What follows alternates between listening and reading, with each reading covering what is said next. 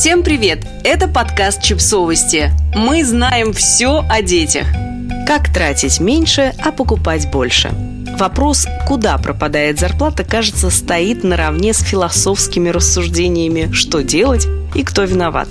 Особенно если у вас есть дети.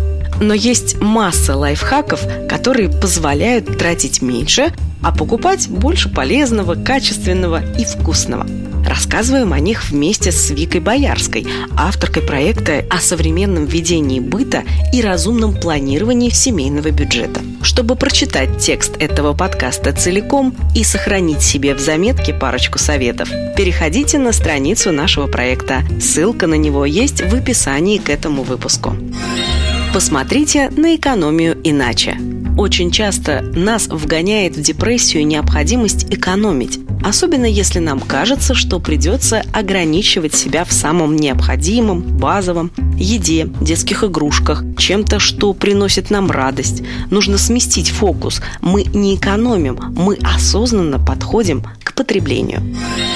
Записывайте расходы. Важно, чтобы это делали все члены семьи, а не кто-то один. Даже месяц мониторинга покажет вам, куда могут утекать лишние деньги.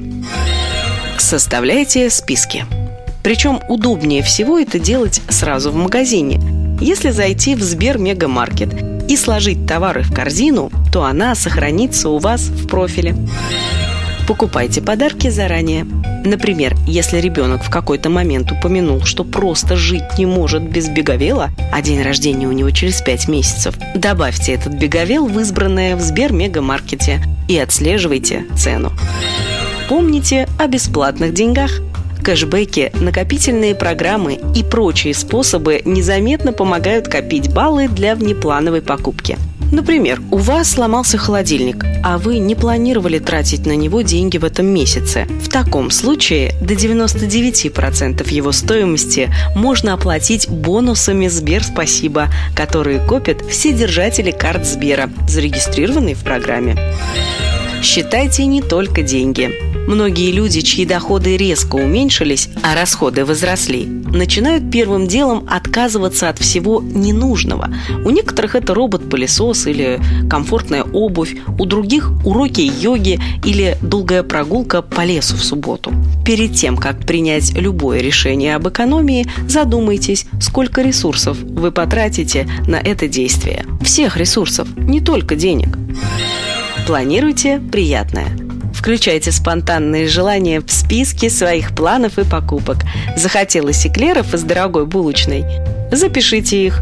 Потом вы или поймете, что желание прошло, или доберетесь до булочной и купите себе именно тот эклер, о котором мечтали, и получите 100% удовольствия от потраченных денег. И то, и другое будет, во-первых, осознанным потреблением, во-вторых, не приведет к финансовым срывам и депрессивным настроениям. Попробуйте многоразовое. Но помните про ресурсы, если бумажные полотенца или одноразовые контейнеры действительно облегчают ваш быт и берегут силы, то не стоит от них отказываться ради экономии денег. Составьте список блюд – тех, которые любят и гарантированно едят в семье. Таким образом, вы снимете с себя необходимость каждый день думать и решать, что приготовить и что купить.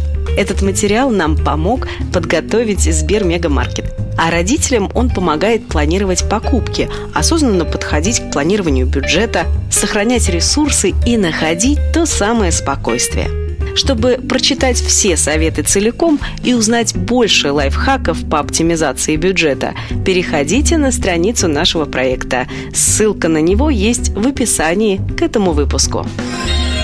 Подписывайтесь на подкаст, ставьте лайки и оставляйте комментарии. Ссылки на источники в описании к подкасту. До встречи!